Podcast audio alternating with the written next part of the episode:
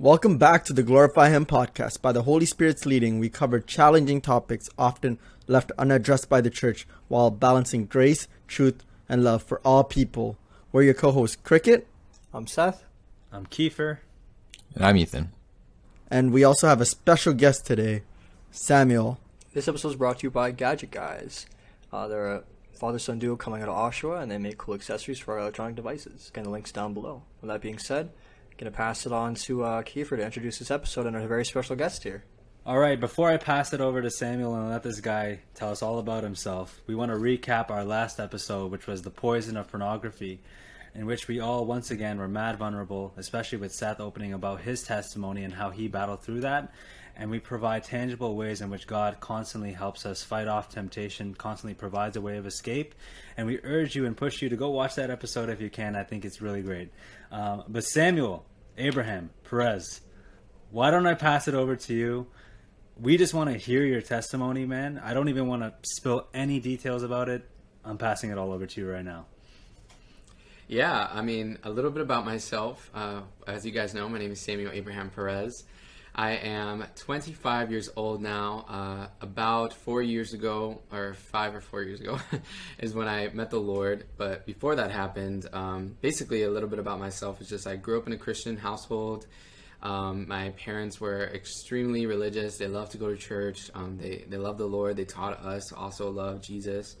Um, but there was always a disconnect because I felt like I was different than all the other little boys. So I was uh, like so sensitive. Um, I also like to sing a lot. I was really into the arts. I liked like my sister's dresses and stuff. Like I always thought like long hair was like really cool, and I was like, man, these like I feel like I associate and identify so much more with things that are like girly instead of things that are um, masculine, and you know our definition of what are what's supposed to be for men and so um, had that disconnect when I was little of like, man, I don't, I don't feel like all the other little boys. I don't want to play with GI Joes. I want to play with Barbie.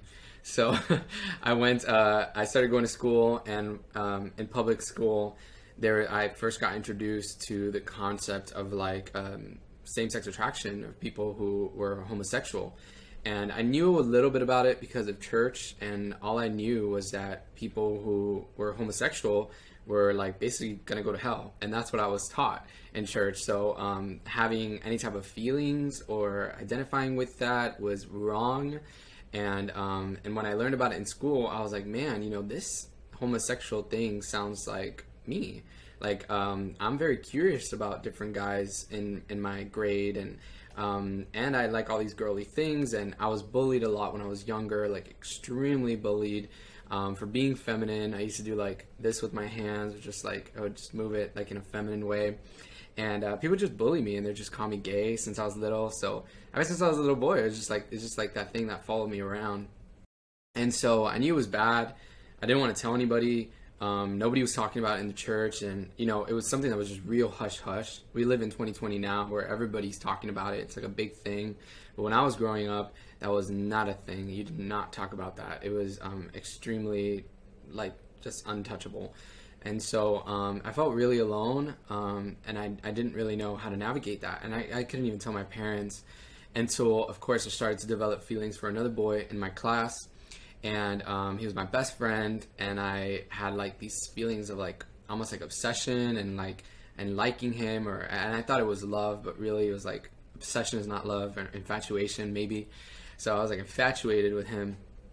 And I came out to my parents, and my mom basically just told me, like, you got two different options. Like, you either follow God um, and, like, deny yourself, or, you know, just do whatever you want, and, like, you're going to go to hell. and so I was like, okay, well, I don't want to go to hell. Um, I definitely don't want to do that. But um, so I started. They started sending me out to uh, these. Um, I believe they're called conversion camps, but they weren't really conversion camps. Um, I started going to um, Exodus, and um, and that was basically my first introduction of people who wanted to change out of the homosexual lifestyle. But there was like a real emphasis on like the changing part, and not so much an emphasis on um, the discovering and falling in love with Jesus. There was some, but there wasn't like many. And so I just felt like I had to change in order to be accepted by God. And um, and I didn't want to change. Like I felt like this was who I was, and this was like what I had been feeling ever since I was a little boy. I was like, I don't know anything different than this, and it was really du- it was really tough, really difficult because I was like, man, I like I've prayed about this, I've asked the Lord to take it away like so many times, and I still have the, the audacity that some people have still sometimes to tell me, hey, have you prayed about your attractions? Like, have you ever asked the Lord to take this away? I'm like, oh my gosh, I feel like getting like a gun and like shooting them like in my mind. But um, you have to have patience. So it was something that I struggled with a lot. Um, something that was, you know, just really heavy on my heart. Produced depression, anxieties, all these things. And so, um, so anyway, so I ended up uh, having that first introduction of like, I wanted to change. I wanted to seek the Lord. I had a really good relationship with the Lord when I was younger. I was even baptized super young. My mom said that like I was really excited about God, and I remember being really excited about God. I used to like sing sing hymns, and I used to sing to the TV, and we grew up with these gospel songs, and I was I was always super fascinated with the idea of the Lord and um, in a relationship with Him, and so I can just remember those memories back when I was a little boy. And um, but anyways, I, I didn't know how to I didn't know how to have a relationship with Jesus and then also like be gay. And at this point, I had come out to my family, which was like a whole thing, and it was very difficult. One of the most terrifying things I've had to do in my life.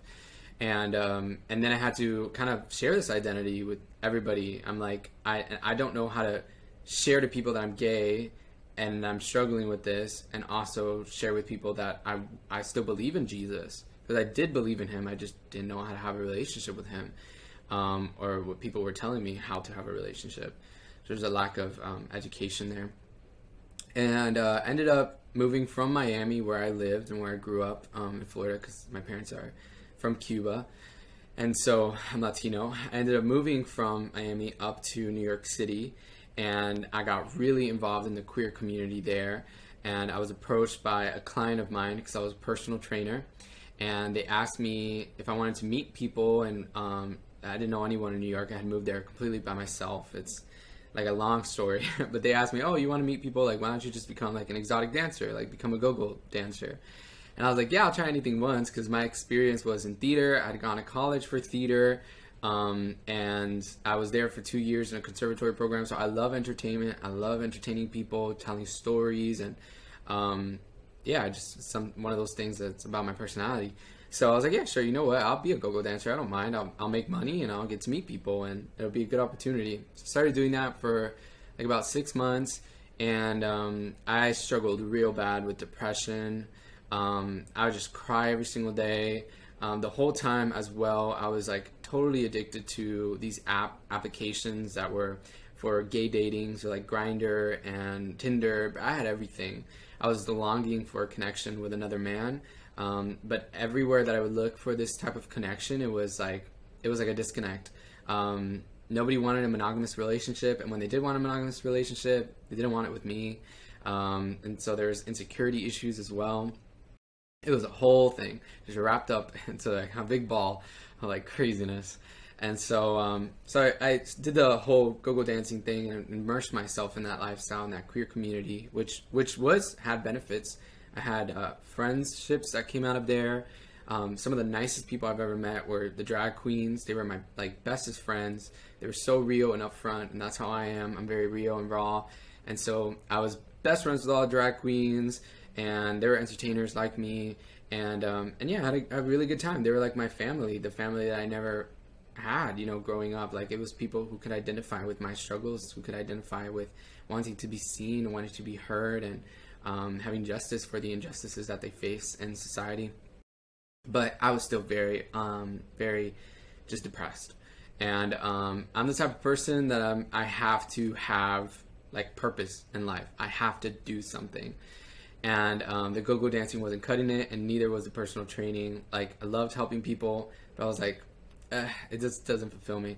And the city was just crazy. Like it was like in New York City is like super expensive to live in, and there's a bunch of difficulties that came from that as well.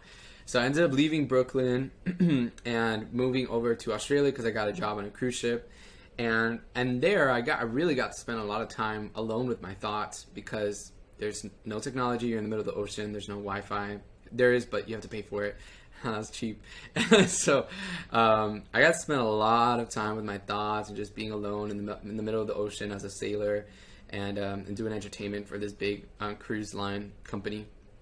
And I got stationed out there in Australia, Sydney, right in front of the like opera house. It was beautiful.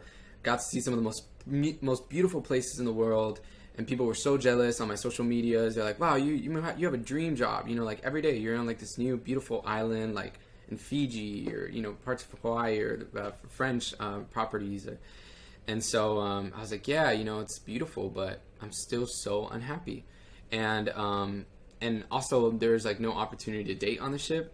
There's only like a couple of gay guys and they were all taken already. So i was like suffering because i also had developed like this crazy addiction to like intimacy with men. So i was like i wouldn't say i was a hookup kind of guy but i like to date and i like to like have sex and so um, I didn't have that chance in the middle of the ocean. I was like suffering, and um, and then I ended up leaving because my teammates, um, the people that I worked with, my coworkers, I should say, um, were just awful to me, and um, ended up leaving that job and moving back to Miami with my parents. And so when I when I left to Miami, um, I was just facing so much depression. Um, I just felt like a complete failure. I felt like I had left my family and then come back to my family and um, I started I tried to start my own personal training business and that was going good. Like I was getting clients and stuff. Um, but I needed more. And so I was just super depressed. My relationships hadn't worked out. My career hadn't worked out. Um, like I was broke. Like it was just everything in my life was just coming to crumbles. And uh, that's when one day the devil decided, or the enemy started to hit me hard with that depression, wanted to take away my life. Because the devil's always wanted to stop me. He's always seen the purposes that I've had in my life. I was like in another car accident when I was very young, and I should have died in in that car accident. So he's always been trying to take me out. he knew I could do like wonders for the kingdom of heaven. Um, but this is his chance. He's like, I'm gonna make this guy so depressed that he just like kills himself. He's like, he'll become suicidal. And I definitely had thoughts of suicide before this, um, all throughout my life, and um, and so in that moment, I just told the Lord, you know, God, like I've been through so much already. I've been through relationship after relationship. I had sex with so many dudes. I've tried every job. I've moved around the world. Like, what else is there? Like at this point, like, what else is there? You know, like there can't be nothing else. Like I've done it all. And um, I was like, I just don't want to live anymore. Like I just don't see the point in living. I really don't. Um, and and I just said to the Lord, I'm like, look, if you're real, I want you to prove to me that you're real because if you don't prove this to me and if we're just living here like animals for nothing, then there's literally no point in me just taking my own life. Like it won't mean anything. And um and yeah, I just didn't want to see tomorrow. And so I just did that prayer and I remembered what my mom said to me when I was younger that that we live in a spiritual like warfare. And sometimes God wants to give us like an answer, but he can't because we've prevented him from and we've built up walls against him and um, and so I put some worship music. I'm, I'm a big believer in worship music, uh, just by my bedside, and I asked the Lord um, to reveal Himself to me if He was real, and uh, slept with the worship music on. And then the next morning, at some point, the worship music turned off. I don't know how uh, during the night, but the next morning, I felt like incredible. I felt like someone had shot me with steroids, and like all of my depression was completely gone, and it was a totally miraculous moment. Um, I like I don't know. It was God did something in my heart, and it was later on when He actually revealed to me a vision that that night He came into my room, and He touched me, and He like changed everything in my body um, with His physical touch. And so I don't know how He did that spiritually, but He revealed that to me. Um, and and yeah, I felt like a new person. I said, if this is if you're real God, and this is what it feels like, I I want to serve you, and I want to give you my life because I've done everything that I possibly can in my life and it didn't work out for me. You know, it, it just, I, I, I tried everything that the media said would make me happy, that people would said would make me happy, and it didn't make me happy. It didn't fill me with joy. Um, but just one one night in your presence, asking for you, like, made me joyful, made me happy. And so he did in one night what I could not do an entire like lifetime, basically, and it was incredible. And um, and so I just kneeled down before him and I just gave him my life. Like, and that that moment is so like, um, just stamped upon my heart. Just how he was able to just save me from a life of depression, a life of hopelessness, and and just I get really emotional thinking about it because I was like nothing. I was basically nothing, and he made me and my life into something in that moment. And so I I just gave myself up to him and asked him, Lord, I don't know how you feel about the same sex attraction. I don't know if you think being gay is wrong or, you know, I want to hear it from you, but that's not really my concern, my priority right now. I just want to like follow you. And uh, I really am not, I don't care about my sexuality right now. Um, so I started going to church, little steps, started reading my Bible, started praying every single day. And, and then three months into that journey with the Lord, um, he began to reveal to me um, that he did not want me to live in the gay lifestyle. Um, I had serious convictions when I was actually intimate with another man um, and I could not complete that act anymore. It was almost like I had a heart change, and I just knew that what I was doing was wrong. And it wasn't because anyone told me that it was wrong. It wasn't because I read it in the Bible. I just knew in my heart that something was off. And so um, from that moment, I was like, I'm not gonna sleep with men anymore. I'm gonna delete all these app applications, these Grindr and all this stuff. And um, and then I committed my life to going into ministry with him and, and that was a radical call that he called me to and i've been doing that ever since it's been like four years so that's my story hey yo who wants to speak first i got a lot to say kiefer you sound ready to, to Oh, respond bro, to that I've been- amazing I've been, testimony like, I've been like pinching myself to hold it in, but yeah, uh, let, let me just go real quick. First of all, praise praise God alone for just revealing Himself to you that way. Um, praise God alone for making you born again. What you described was literally removing that heart of stone and giving you a heart of flesh. That's literally what you're saying. Where you became so intimate with God that you now are sensitive to sin and you're sensitive to things like that. And the Holy Spirit is perfect in bringing forth conviction when you're open to it. And that is a crazy, one of the craziest testimonies I've heard in my life, dude. Oh my gosh. Thank you so much for sharing. I'll, I'll keep it at that. I'll, I'll shut my mouth now. thank you man I'll just quickly say, like, I mean, I, I listened, I listened to like, um, I mean, it, this morning a bit on YouTube, right? But just hearing it again, it's just, it's like hearing it from you, like, you know, right now live. It's, it's, it's touching my heart again, and it's, it really is so amazing. It gives me so much joy hearing um, it, to be honest, and I'm really glad I just got to hear it live right now. It's so good, and uh, I don't know, Kiefer, Kiefer responded so well, so I don't know. I'll just leave it there. But I'm just, I'm just, uh, I'm just really, really happy we're here, we're doing this, and that, uh, that how God's working in your life, and just, yeah, it's amazing.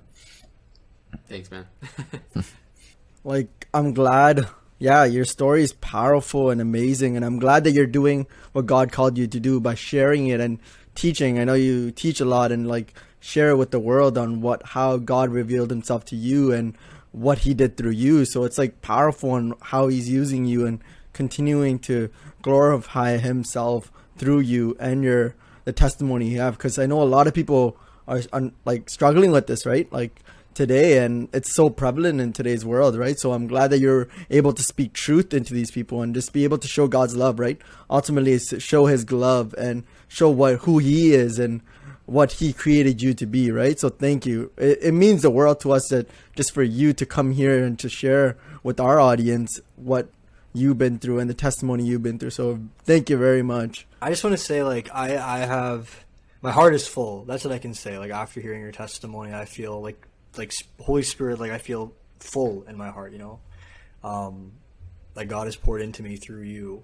Um, this thing, like, my, my joy is complete. All those kinds of, all those types of, those phrases, right? Like, I think that it's like, when people say like because I have a similar testimony in terms of like searching the world you know and, and the, it couldn't fill me you literally physically searched through the world and I did the whole fill you. Solomon thing. you literally went yeah you literally went all over the place and did everything and it couldn't fill you and I get that like the seeking but never arriving the chasing but never finding which God says that we will experience if we try to be satisfied in anything other than him and I just your joy and is explosive, it's radiant, like you glow. You physically glow because you're filled with God's Holy Spirit, because what He's done is all over you, like it should be. it feels like even even when I get emotional talking about my testimony, it just it I just get to experience God's power and God's mercy o- over my life every day, and I think I, I wish that everyone could have the opportunity to experience that, like really experience His power.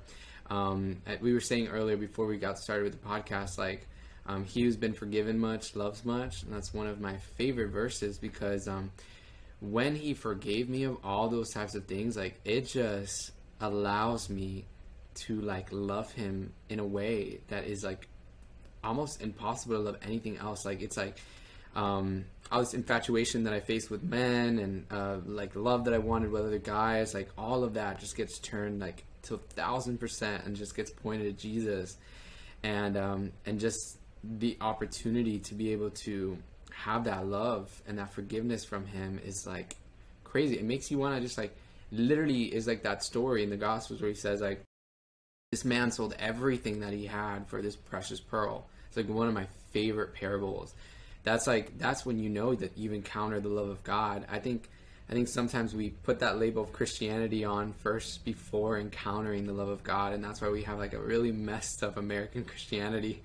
Um, I wish everyone could encounter that love because then they would just sell everything. They would leave behind everything to just follow after him. And and that's what my testimony feels like. It's not something i intentionally tried to do. I didn't know. I didn't know that that would happen but it, it happened.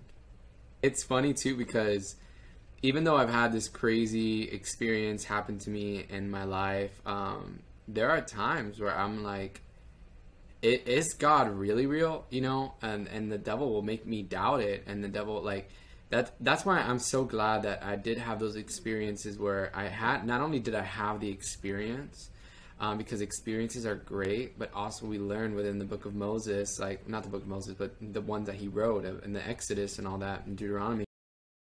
We see that miracles they can show you God for like a glimpse of a moment, and you can have like faith in that for like a little while.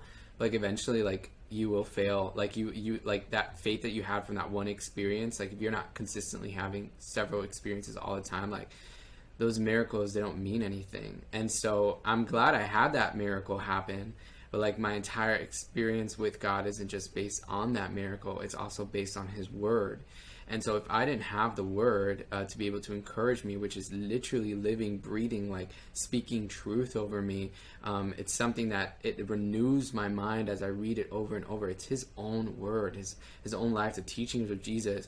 Um, it would have been easy for me to just been like, oh, you know, I had that one experience at one time, but you know, like God's not real or something, or you know, it would have been easy for me to just return back to the to that lifestyle. But since the Lord led me to His Word, to stay rooted in His Word, to study the Word, I had like, I never liked the Bible. I used to fall asleep like reading the Bible, and uh, and I asked the Lord, I was like, God, I want to learn more about You because of that experience.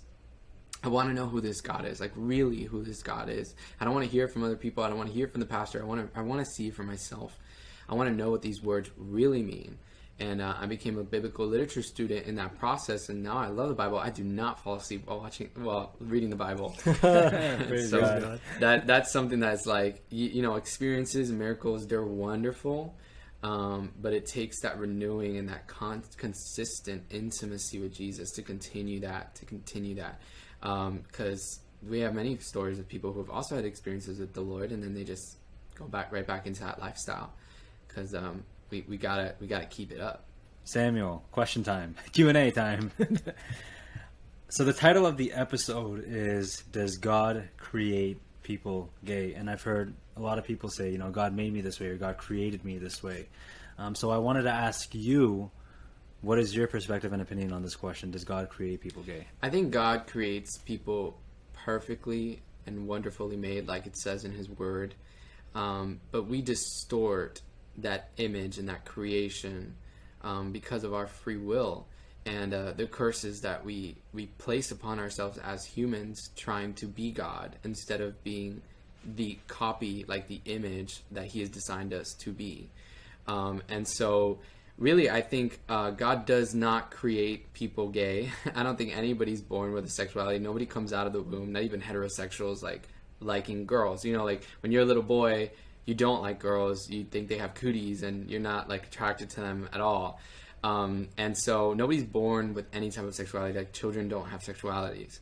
Um, however, with like the development process and so on. That's where we start to develop our sexualities um, based on the experiences that you had. You know, whether or not you had a really good family, you had a father figure, you had a mother figure, you had friendships. Those things they they really do form us. And so God creates us perfectly, but our life experiences and the world that we live in um, that is sinful and ultimately ruled by darkness right now.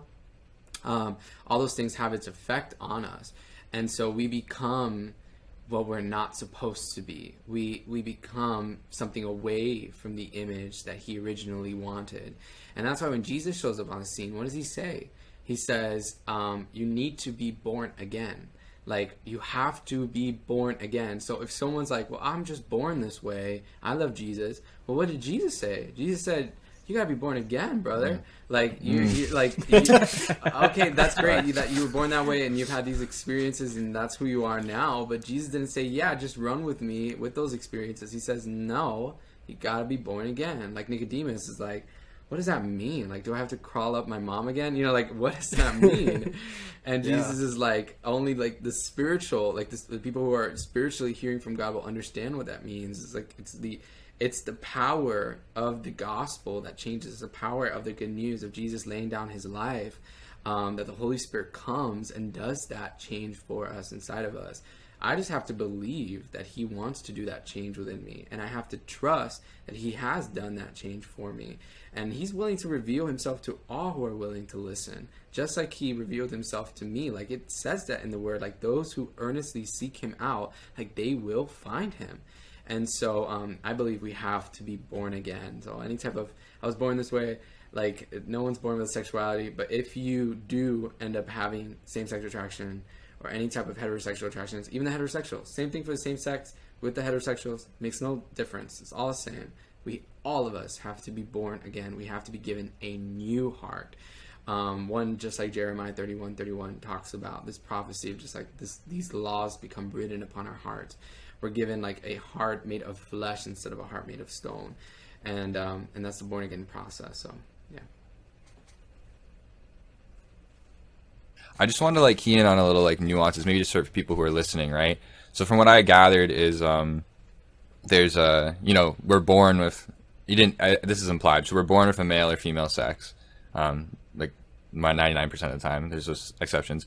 Then then you have your sexual attraction that develops over time. Um, so so like just I guess there's that nuance there, right? And then um, moving forward, that there's a sense of um, I guess you're really trying to key on on like when you said being born again, that's like a spiritual born again. Um, you're trying to key on on like that spiritual identity we have, and then that kind of has a um, that has a relationship with now how our the rest of our whole identity, right?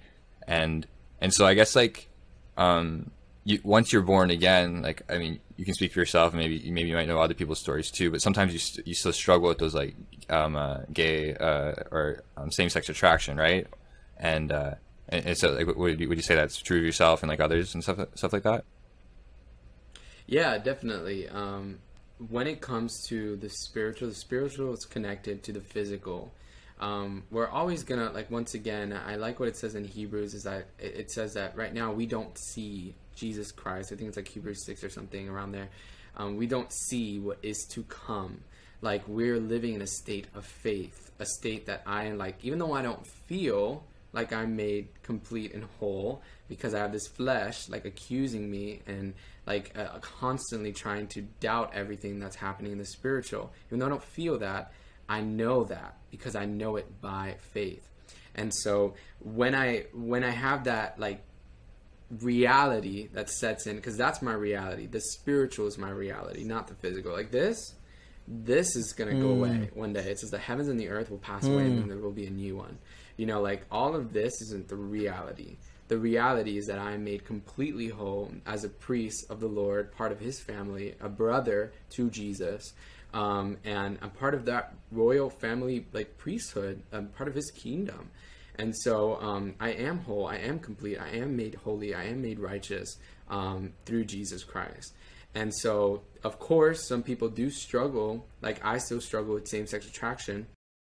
It's not as intense as it used mm-hmm. to be because the more and more you walk in the spirit, the more and more that your body comes in alignment to the spirit as well. You start to renew your mind, and so um, you you become exactly what it is that you you think. You you become what it is that you worship. If I'm worshiping God and I'm worshiping His image, like I will become like God. I will start to develop the fruits of God that was spoken of in Galatians six. Hmm. Like that's how my image is going to start to form. But that's that's sanctification. Yeah. Sanctification. We have a word for that. You know, it's like it's the process of walking that out. So when I first started, actually it was a lot easier when I first started. Like the same sex attractions, like they went away like for a while. It was like eight months. I was like totally infatuated with the Lord. Like I was like totally obsessed with him. And, like a man did not even cross my mind.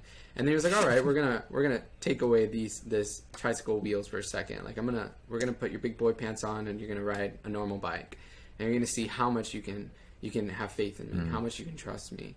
And those, some of those attractions started coming back. I started dealing with pornography and had a bunch of other struggles that I was going through, and um, and I started that process of sanctification. How can I renew my mind? Um, How can I like God? It says that He prunes us, He disciplines us, um, and so uh, He wants us to develop more and more fruit.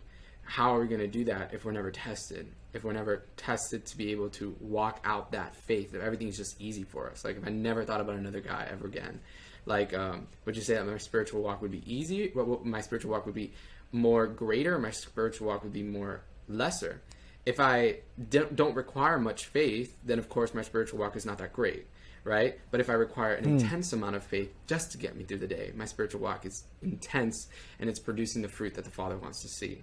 And so I believe He does everything for a purpose, and He has kept me like almost like that thorn in my flesh, to keep me humble, um, helped me to continue to believe in the things unseen for my life, and um, it's developed more and more fruit.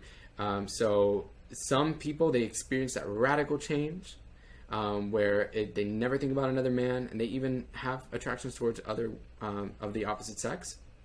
And some people just have to walk that out and that's just god's plan for their life. Like maybe i'm just really stubborn and if i didn't have that i would just become really self-righteous.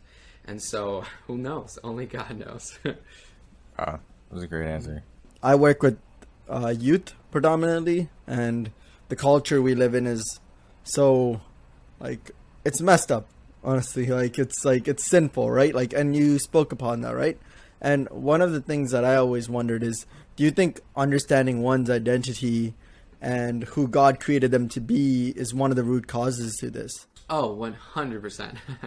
like I think it it is that disassociation with our identity and who we've created to be. That's what Jesus has been trying to remind us of. That's what the Father's been reminding us of every single step of the way. Um, like when he approaches Adam in the garden, he says, and Adam has just finished sinning. You know, he says like, um, like who told you, you know, to be ashamed? Who told you that like you're naked? You know, it's like God's like, you're not that thing. Like, what what are you talking about? Like, where did these ideas come from? Um, because God, He hopes in the best for all of us, and so His reality and His stance is that I created this thing perfect, and I created this thing um, in my in my own image to be a part of my family. And so it's when we depart from that idea that we try to set the tone of our characteristics, of our identity in our own will. That's what the devil offered to Adam and Eve. He's like, I want you like to be your own master. Like the the um the father is a liar. Like what he says is not actually gonna happen. You're not really gonna die. You're gonna be able to know both good and evil and all those types of things. And so it's a departing from the identity of what I was created to be, which is a complete copy and image of God. And so, um, and so that I can show in this world and in this earth um, how to be that. Like that's priesthood, right? In the garden, like Adam and Eve, they were priests. And so he's been reminding us every single time, trying to do that, how to be king, how to be priest. Melchizedek, right? That's the first time that we see that. And then we see it in Moses again. He was supposed to be priest and he was supposed to be king, but he ended up only wanting to be king. He didn't want to be priest, so they had to make Aaron priest, right? The father was like, "All right, we're going to make your, your your brother like priest." So God's continual reminds um, continually reminds us every everywhere we see in David as well um, who we are, what's our identity, how He wants us to walk in this priesthood. And so, what has allowed for me, what has helped me the most in my in my um, in my temptations and my struggles and my journey with the Lord is reminding myself who I am in Jesus. Um, because the devil that's exactly what he doesn't want you to realize. He doesn't want you to think that you are a child of god. He doesn't want you to think that you are a light bearer. He doesn't want you to remember that you're supposed to set yourself up on a hill um, and, and shine your light right? He doesn't want you to believe that you are loved by the father an unconditional love that cannot be broken where you you can meditate on it for the rest of your life right um, he wants you to think that you are conditionally uh, conditionally loved. He wants you to think that you're not part of that family. He wants you to think that God has disowned you. That's why so many atheists are like, I don't want to follow God because I don't believe God loves me. I don't believe in, in a loving God. Um, and so when when I have that identity, understanding that, I'm able to move away from those temptations.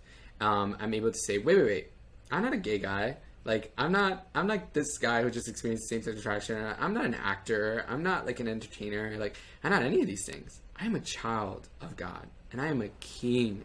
Like he said, I am a king and I will rule and reign on this earth, well, and the next earth that he's gonna make with alongside of God. Um, and, and the beauty of that perfection that he's gonna create. And so when I remember that, I'm like, sin, I'm not interested. I'm really not. Because it's like just like someone uh, from the royal family, let's say um, I forget what his name is, uh, like Princess Diana or like um, anyone from the royal family, they're going to carry themselves as they would um, as they're part of that family. They have a name to uphold because they know exactly who they are. They have riches, they have wealth, they have um, authority.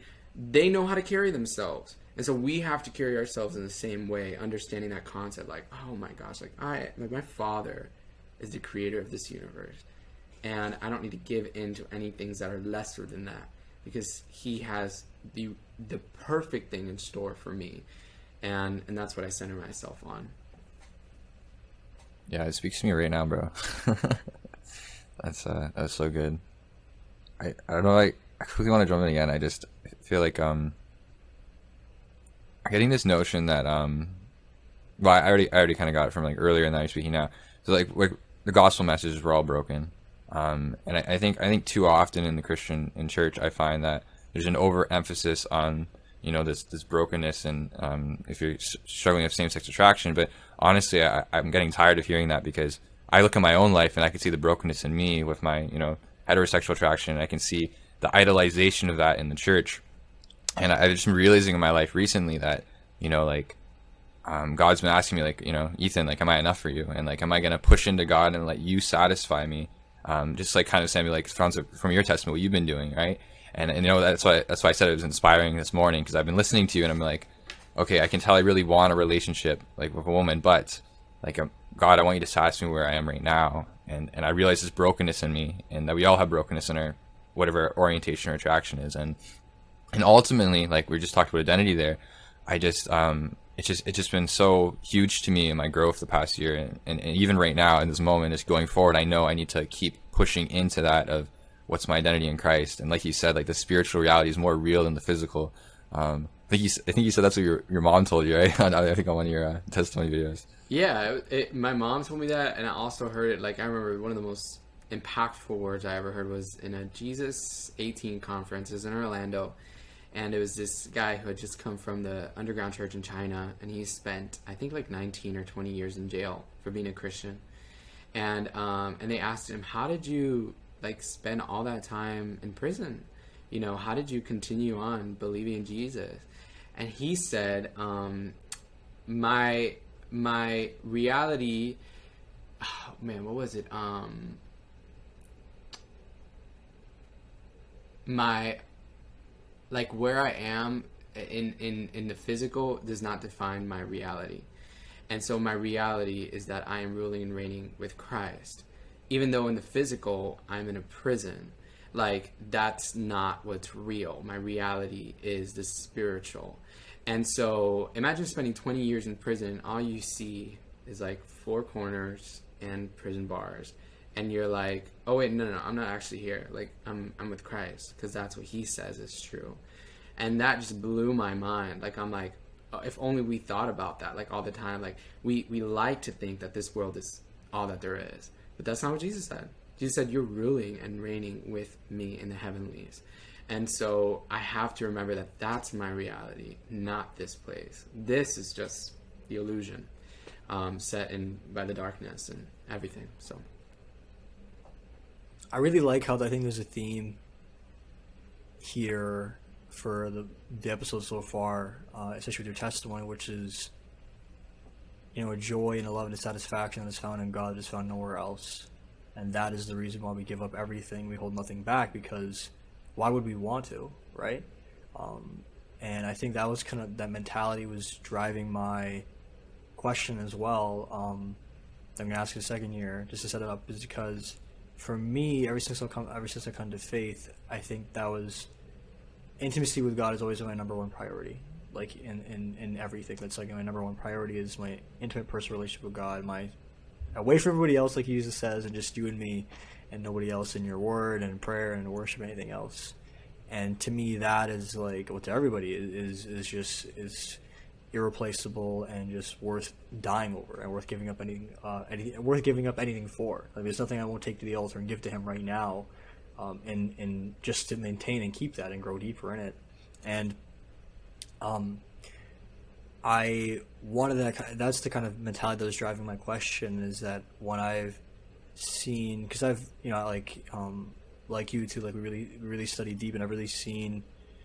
I read Matthew Vines' book and I've you know looked at like Justin Lee and things like that too, and I, I typically see that their reasoning um, is centered around obviously like you know they always say it's like a buzzword the monogamous consensual relationship but but they really I see the hurt in them that they kind of tie it back to oh like a loneliness thing that oh you know that God doesn't want me to be lonely he wants me to have somebody everybody should have somebody like type mentality right?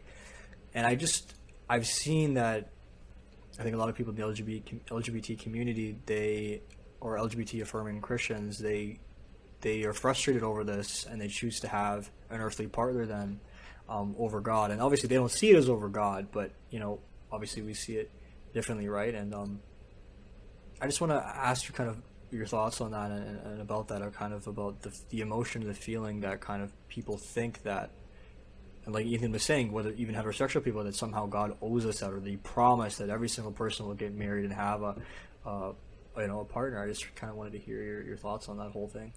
I have a lot of thoughts on that. um, yeah, I definitely feel the same way when I hear people like Matthew Vine and um, some other uh, pro-gay uh, like activists, um, it, and when they're trying to find Christianity, um, I think most of the things that they always come back to is that exact point. It's just like, um, like Lana Del Rey, Del Rey says, she says, uh, the world was built for two, right? And so mm-hmm. all of us are like, we think that, like, it's like we don't necessarily like think about it all the time, but we think that it's like the world is built for two. When you go to a restaurant, there are booths and there are tables, and if you go to the restaurant alone, it's going to be really awkward and embarrassing, and some people don't want to do that. Um, and I think to myself, man, um, it's not like they like to focus on that aspect of just like, well, everyone deserves to have a, a partner, right? Um, but Jesus is my partner. You know, like Jesus is my he's the one who I can sit at the table with. Like that's that's who I need. Like who else is better than Jesus?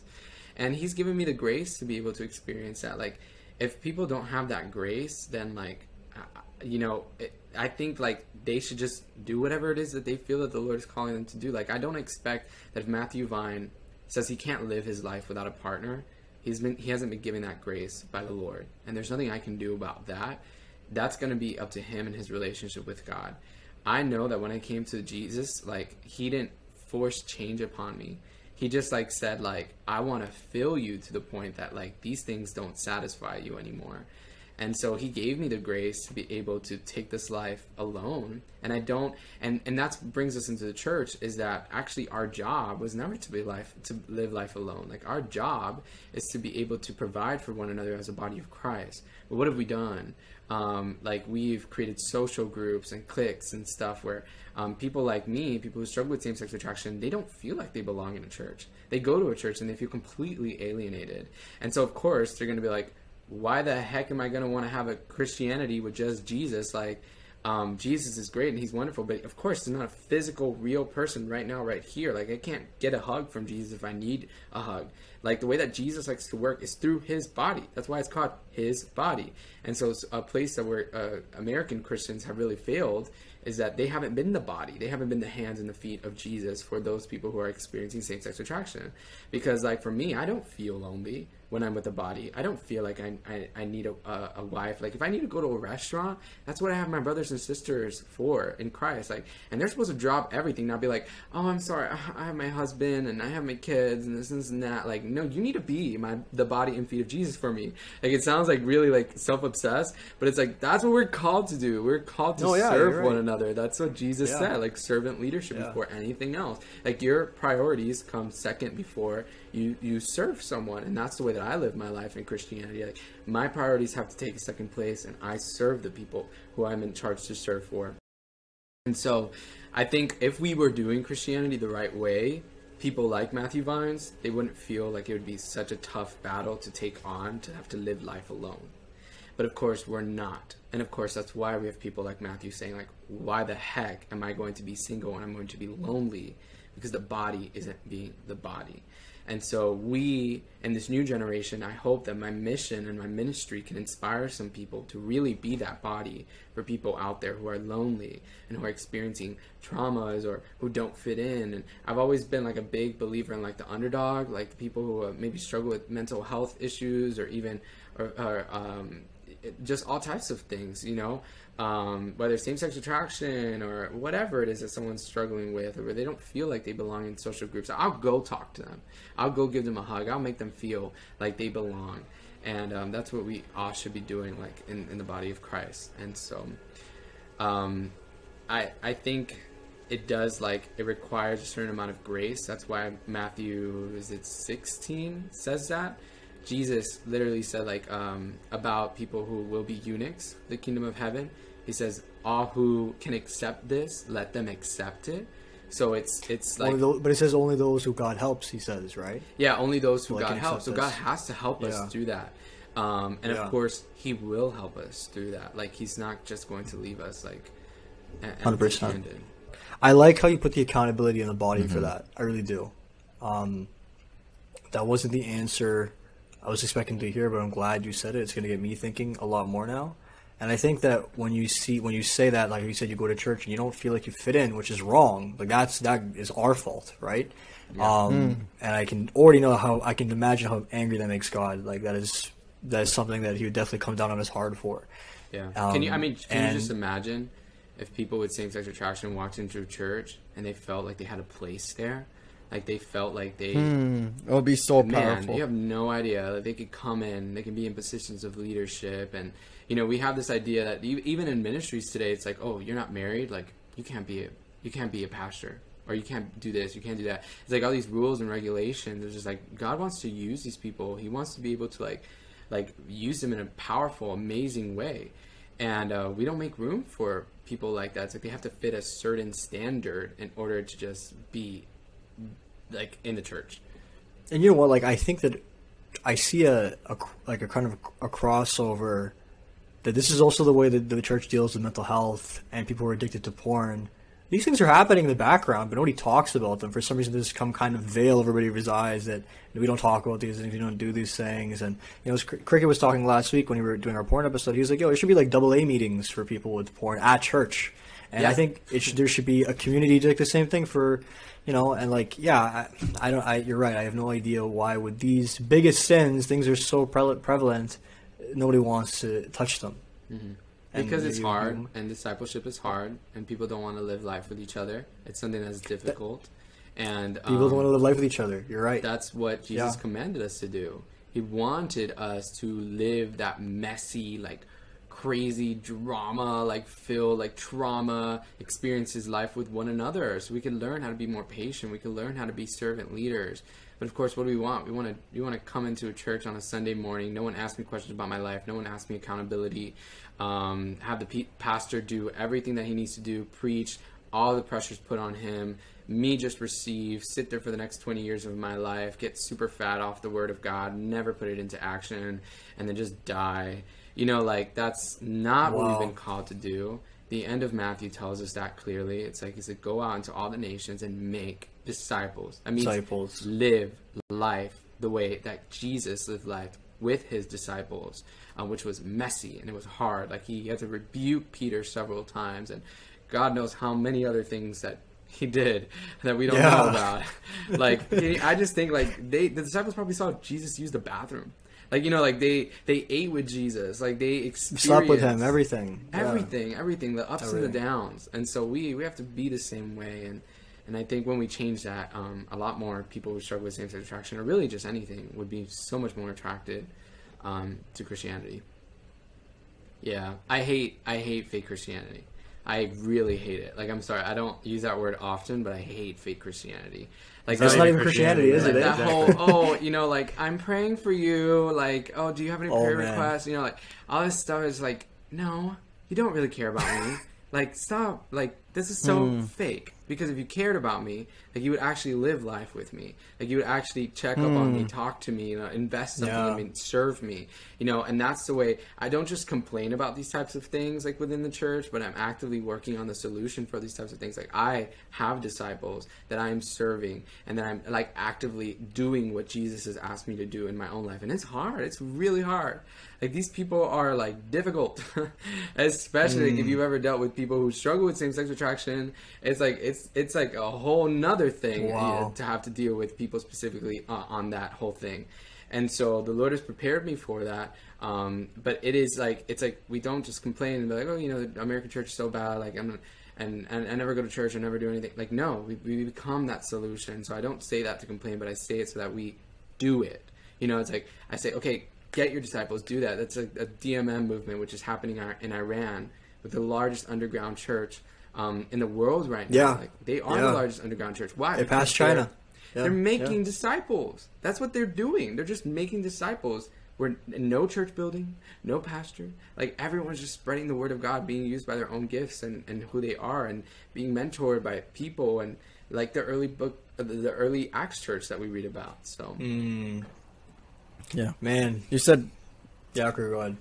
like yeah, you said like our actions should speak louder than our words, It's my right? And. I really like Nice. I have a tattoo that says that.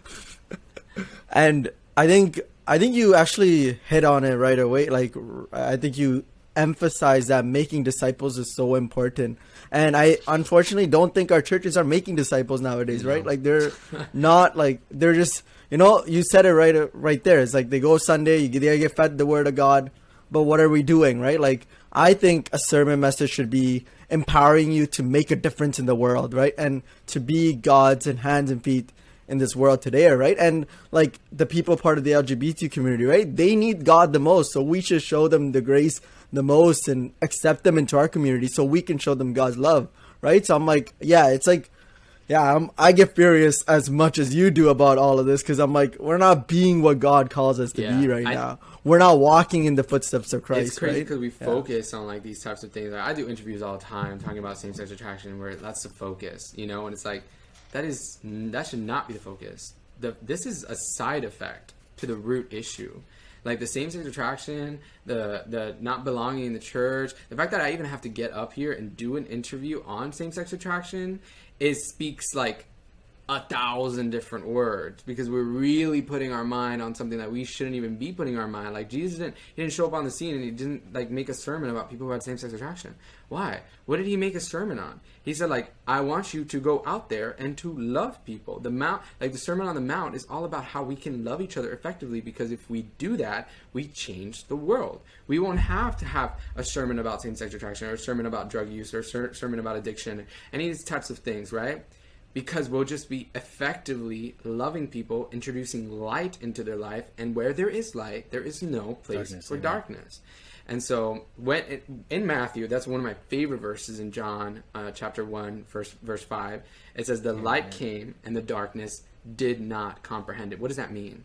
In the position of light, like light is the absence of darkness. Like it, there, there's no room. That's why Jesus, he's fully pure, he's fully holy. Like there's no room for evil in in the Father. There's no room for any of it in God. It's completely pure. It's it's just light. Um, there's no darkness in it. Um, if we introduce that love, the characteristics of God, into other people's life, there will be no room for addiction. There will be no room for um, for for sins. You know, th- there just won't because it, it's we're we're literally have the absence of darkness living inside of us. our faith is a 24/7 hour thing, right? Like it's not a Sunday morning thing where you're just going Sunday morning getting it, right? Like we're supposed to feed ourselves the word of Yeah. God.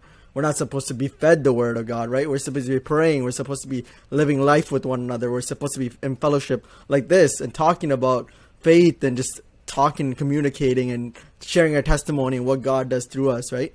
Yeah, we got to be doing. This is church right here, right now, bro. Fully Nice. in it. Yeah, Exactly. church here we are doing church The right now because we're Yeah, exactly. when I kind of look at whether it's videos online or if I go out and I see, unfortunately, some Christians are so condemning with their approach, especially with, um, you know, gay people and, and the LGBT community. So I wanted to ask you firsthand, how can Christians effectively minister? Because that's kind of what you're talking about right now. How can we effectively minister when we go out there to people like that, so that we're not condemning and, and judgmental and you know looking at ourselves more highly than we ought to? How do we, you know, show grace and be one with them? How do we do that? I would say look at them the way that the Father looks at them. The Father doesn't see the sin. Um, the Father looks at us through the eyes and through like the curtain that is Jesus Christ, right? And so he he sees past all those things and he sees this beautiful, perfect um, creation. Like when he sees me, he doesn't see um, pornography addiction. He doesn't see same-sex attraction. He doesn't see any of the things that I've done before in my past. He sees the beautiful Son, Jesus Christ, and he has a love for his own son and a love for his own family. Um, and when we go out there, um, there is no one and done. Like there is no thing that you could say to anyone. Just make them feel loved. Serve them like with your spiritual gifts. That's what spiritual gifts are for. They're for the for the body of Christ, but they're also like for to go out there to do stuff. So find out what your spiritual gift is first. Be really, really good at that. Like if it's evangelism or if it's um, encouragement or showing mercy or you know whatever it is, find out that, learn how to do that, and then use those those gifts that the Lord has given to you. Be a good steward to those gifts unto others to effectively love them. Go read the Sermon on the Mount. Read it 200 times if you have to read it. Like, read those words um, of how to love people with the love that God loves us. Just love them. Like, if if, if I if I uh, were to approach um, someone who's identifying as gay, and they say to me uh, or like whatever, I'm just in conversation. I would treat them the way that I would treat anybody else, with no no difference. I would show them mercy. I would show them forgiveness. I would I would love on them. I would make time for them. I would serve them, and I would try to just show them the love that is inside of me, um, in every way. And some people just don't want to do that. They don't want to do that because they are like really they don't have that light inside of them. All that they have is hate. They don't have compassion. They don't have understanding, um, and so they just want to condemn people. But imagine I. I love what it says too um, in the Lord's Prayer. It says, um, "Forgive, uh, like, uh, forgive me, Father, for I have like forgiven my debtors." Like, i- i- he uses like Jesus uses the amount that we forgive other people is the amount that the Father will forgive us. Right? This is the same thing that he talks about in the parable of the debt collector. However much like you've forgiven other people is exactly how much the Father's going to forgive you. And so that's like we can experience a new level of love, mercy, compassion, understanding, all those types of things with the way that we pour those things out onto others. Because in reality, we're not doing it unto those people. We're doing it unto the image of God. And so we're really doing it unto God. Because it's like uh, that other verse that talks about, I'm not sure where, but it talks about like with one, with your mouth, I think it's in James, um, you bless God, but with your mouth you also curse God's creation. It's like, how can you do those two things? Because God's creation is an image of God. And so the way that you treat God's creation, whether they're living in sin or whether they're not, is a direct way that you are treating the image of God. So look at people the way that the Father would look at people, um, and and love them with everything that you've got. That means what does that mean? Sacrificial love. Um, there's a word for it in the Greek. Like it is this pure, beautiful love, the way that Jesus loved us, to give our lives for these people, to give our lives for strangers, to give our lives for people who we know will never repent for, like uh, for their sins. Like, would you do that? Like, would would you right now die for RuPaul? Would you right now die for um, Kim Kardashian? Would you die for people who you know would never make a difference in their lives? They would never repent. That's what Jesus did for us, and that's what we're called to do. You know, so it's like That's really if you're powerful. not willing to do that for a sinner, because Jesus did that for sinners. Like if you're not if you're not willing to do that, then you don't know and you don't comprehend the love of Jesus. If you're waiting for someone to be better for you, like imagine if, if Jesus waited for us to be better, like it would have never happened. he would have never died for us. Like we would never be better. Yeah. So um, yeah, a lot of people they don't they don't understand the difference between acceptance and affirmation, which I talk a lot about. Um, just because you accept someone doesn't mean you have to affirm them. I can love someone without affirming their actions. Jesus loved me without affirming me and my sin. And so, um, yeah, I can still die for someone without affirming what it is that they're doing. And uh, that's my goal. I don't know if I'm there yet. I can't say that I would die for everyone, but I would like to. I would like for God to continue to put that love that was in in the Son in me. Praise God, man. Thank you for that answer. I'll let Ethan ask his question. How do you respond to people that would say your path or the path of a celibate gay Christian or, or even just a celibate Christian like, at all, like whatever your sexual orientation is? It, how is it, you know, that being repressive of who you are and your feelings? Like, how do you respond to that? Repressed. Um, I don't. I know. see that in your IG comments all the time, and it pisses me off so much. Yeah, I mean, I and there's no one in the world who can make me like not believe that I am and I have found freedom in Christ. Like I don't know, I've been I don't feel repressed. like I I feel freedom. Yeah. I feel joy. Like hmm. I, you know when I did feel repression, like when I did feel depression and anxiety and like struggles and all those types of things, like when I was away from God, that's when I felt all those types of things. But now in Christ, like I don't feel any of that. Like, I can like call Him and just pray and just be like, I have a problem. Like, please help me with this problem. And He brings such freedom and comfort and peace in whatever situation that I'm facing. So to me, it's it's like people tell me all the time, like, is it hard to like um, not give in to your sexual uh, like uh, sexual feelings? And I'm like, no, because like it's not who I was created to be either way. Mm-hmm. Like the flesh is always going to mm. be there, but like that's why it says in scripture um, that we when we are in the spirit, we cannot sin. And we read that and we're like, what does that mean? Like I sin all the time. What, is, what is that talking about? It's like when you're in the spirit, you cannot sin. Which means like when I hmm. am in communion, completely in fellowship with the spirit, those things do not even faze me. Like they're not something that I worry about or even think about because I am completely enraveled in his presence.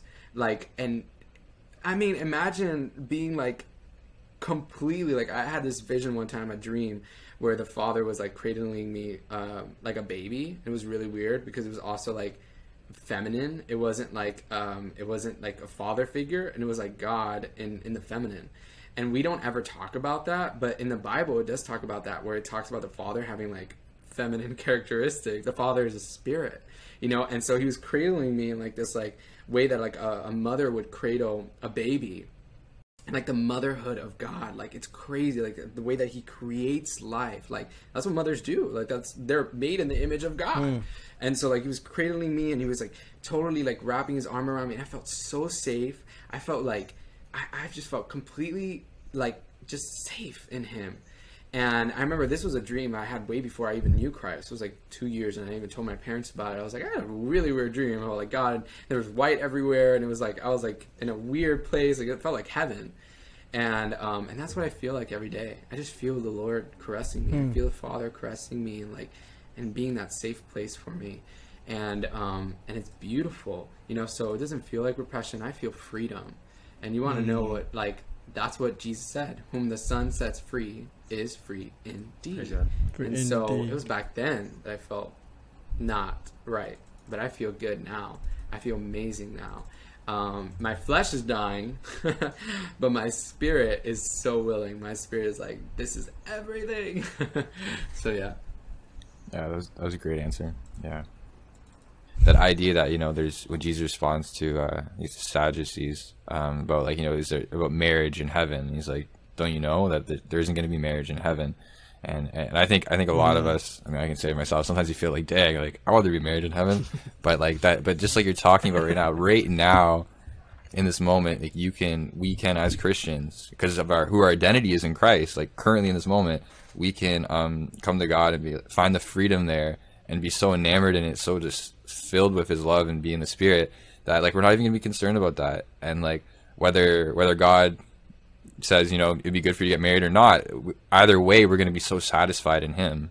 in Either direction we go, and when we go to heaven, we're not to be worried about either because we're just so stuck in His presence and His love. So I just, I was just coming to my mind, but uh, yeah, no, it's just so good what you're saying. Everything you're saying just filled the spirit. I can tell. There's like a song that I love by Laura Hackett Park. She's an incredible worshiper from International House of Prayer, and it's uh, "You Satisfy My Heart." And there's another song that I love. It's also my favorite from Bethel, um, even though I'm not the biggest fan of Bethel. Yeah, Uh, yeah. I love their music though. Um, one of their songs is "You Make Me Happy," and there's this constant theme of like songs that I really like in the Lord, and it's just that. It's like satisfaction, happiness, joy. It's like you are these things for me, and um, and when I go into His presence and when I worship Him, um, that's what I feel. I feel complete satisfaction in Him, and I'm like, man, I would, I wouldn't want to trade this for anything else in the world. what I know, truthfully, is from hearing your testimony and every way you answer your question, is that you know that God is your soulmate, not a human individual being who will pass away like any of us are who's imperfect. But the person you're meant to be with forever, literally forever, who is your soulmate, who completes you, that we're the zero, he's the whole, is God. Um, is the Father, Son, and Spirit, and I think it's just amazing to see that and know that you that you are living in that to the fullest. Um, Yeah. So, And that's how it God should be with that. every heterosexual as well. Like remember when we get in marriage, we're not getting in a marriage with just a woman. It's a covenant. Means It's Jesus covenant. has to be in the center. He is satisfying both of those individuals. And sometimes we forget about that. It's like, oh, you're heterosexual, so like you can put your total trust in your wife and you know all these things. Like, no, no, no. Like that's not what marriage is for. And you're gonna be severely like depressed when you start to realize like it's not gonna satisfy you. Like, um, it was um, Larissa Miller from Upper Room where she's like, I'm married. And she's like, and it is not fun. like she's like, every stress, every anxiety, every issue that you've ever had in your whole life, now you got to share it with another person, and it makes it that much more difficult. And so, if you think that marriage is going to fix mm. your problems, if you think that a per- perfect partner is going to be that soulmate and that perfect thing, that, that thing that you can worship, like it's not. It's just going to intensify your problems. It's going to make things even worse for you.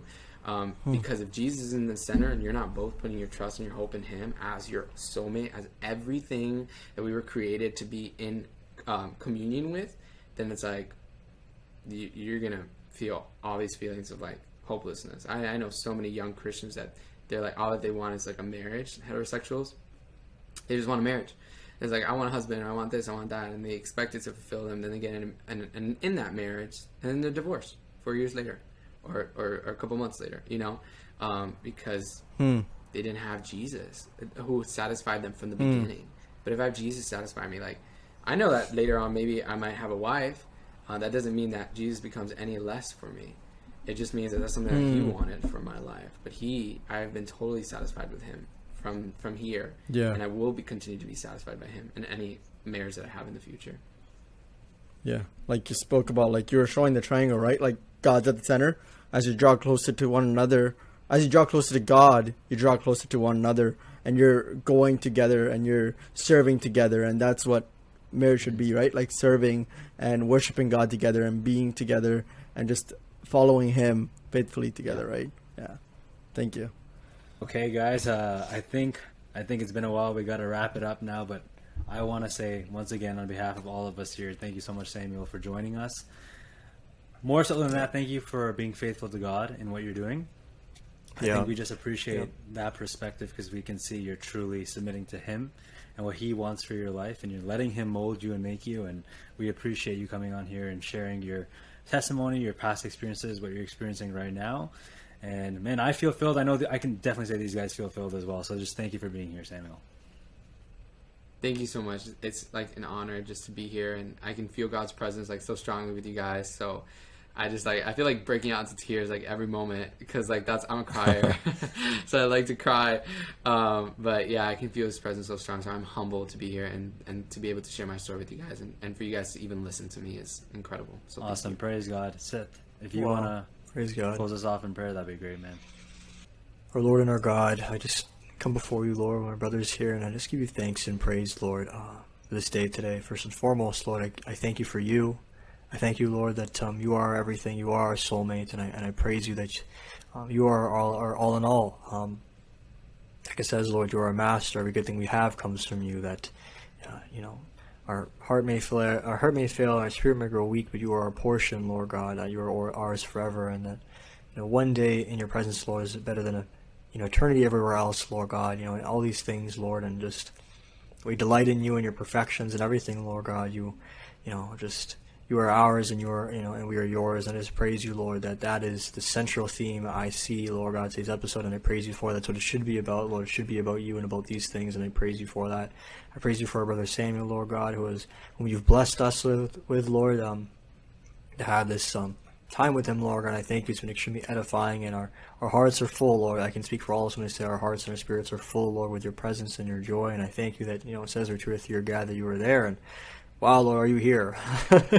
um, and, I, and I praise you, Lord God. I have a lot to, uh, I think we all can say we all have a lot to give you thanks and praise for, Lord God, tonight when we come before you. And I just, I praise you, Lord, for Sam. I thank you, Lord, for what you've done in this man's life. I thank you, Lord God, that um, you are using it to bless us right now, Lord, and to encourage us in our faith, Lord God, and to make us more zealous and on fire for you as well. I praise you, Lord, for uh, that you saved this man, and I thank you, Lord God, that you know the fruits of the Spirit that you placed in him are on full display. Um, that he is truly exemplifying, Lord God, what it, what it means to be a man after your own heart. Um, and I praise you that, like he says, he's given everything up, Lord God, for this pearl, Lord God, for the eternal life and the kingdom that you've promised, Lord, because he sees that you are worthy, um, and nothing else is, is everything else is just dust and ash, Lord, in comparison to you. And I praise you that um, you've praised him here. I, pray, I thank you, Lord, for bringing him into our lives and to bring him in the podcast. And I just pray, Lord God, that every single person who heard this today would be blessed abundantly by you, Lord God. And would be, I pray specifically that they would be on fire, that they would have a zeal and passion and fire like never before to seek you, to pray, to read your word, to spend intimate personal time with you, and seek that personal relationship with you, Lord. Um, as a priority above all other things, that they would give up everything, Lord God, to be close to you, uh, to be near you, Lord God, and, and to love you and to be obsessed with you, Lord, above all else. Really, I, I pray that. I pray that. I also pray, Lord God, that you inspire people to change, Lord, um, to create spaces, Lord God, where people with same-sex attraction, Lord, can feel welcome, Lord God, that they feel your love, they don't feel condemnation, Lord God, but they feel that you, you love them, you care about them like you do, like you do about any other person. Um, and I pray that, Lord, that you would please, Lord, convict us and use us uh, first and foremost, Lord God, to inspire change in your church. In your church, it starts with us, and I praise you, Lord God. Um, I, I know I feel convicted, and I, and I, pray, Lord God, you would convict many others as well. And um, I just pray, Lord God, that um, you would keep this anointing and, this blessing on Samuel for as long as he lives, Lord God, that he would serve you. And I just pray, Lord God, you would use him for your glory to touch many people and to show them, Lord God, um, that you are who you say you are. And you will do this for anybody. You will, you will set them free, Lord God, so they truly be um, and um, love and joy with you forever. And I pray, Lord God, that people would see if they're struggling with same-sex attraction, Lord God, that um, you are everything, Lord God. You are more desirable, and you do satisfy, Lord God. Um, and you are powerful, Lord God, to take these things away and to and to, and to give help in all these things, Lord. And I, I also pray that. Um, you would fill Samuel's heart with a desire, Lord God, to see people surrender everything to you, Lord. And I pray that for us as well. And I just pray all these things in Jesus' name, Lord. Amen. Amen. All right, so if you want to hear more about my ministry, you want to hear more of my stories and some of the thoughts that the Lord has revealed to me, you can go ahead and check out SamuelAbrahamPerez.com. I have a lot of resources. I have a Discord that I just finished starting, which is like an open forum app where you can communicate with me. And we also have a community of believers on there. Like we're up to, I think, almost 250 people on there. People who struggle with same sex attraction and uh, people who don't struggle with same sex attraction. So everyone is welcome to just be a community there. And uh, also, I do Bible studies every single Wednesday night at, at 9 p.m. Eastern. Um, and I do those live on YouTube, Twitch, and Facebook. I also go live on TikTok, and uh, you can pretty much just find all my social medias on Samuel Abraham P. Uh, the only one that is different is my Twitch, which is Burritos and Jesus. but you can find everything on my website, SamuelAbrahamPerez.com. And if you enjoy my ministry, I just ask that if the Lord um, has really spoken to you through me, um, and you want me to continue to do this, you can go to my website and you can actually partner with me or do a one-time donation, and that continues me to continue to do these interviews for free and continue to like spread the gospel of Jesus Christ, which is what I love to do. So thanks. Thank you for listening to the Glorify Him podcast. This is episode three, season two. Does God create people gay? Um, follow us on our Instagram at Glorify Him Podcast. Follow, uh, check us on Spotify, Apple, Google Podcasts at Glorify Him. All links in the description below. We'll also um, put Samuel's um, links all in the description. And see you guys next week. Grace and peace to you all.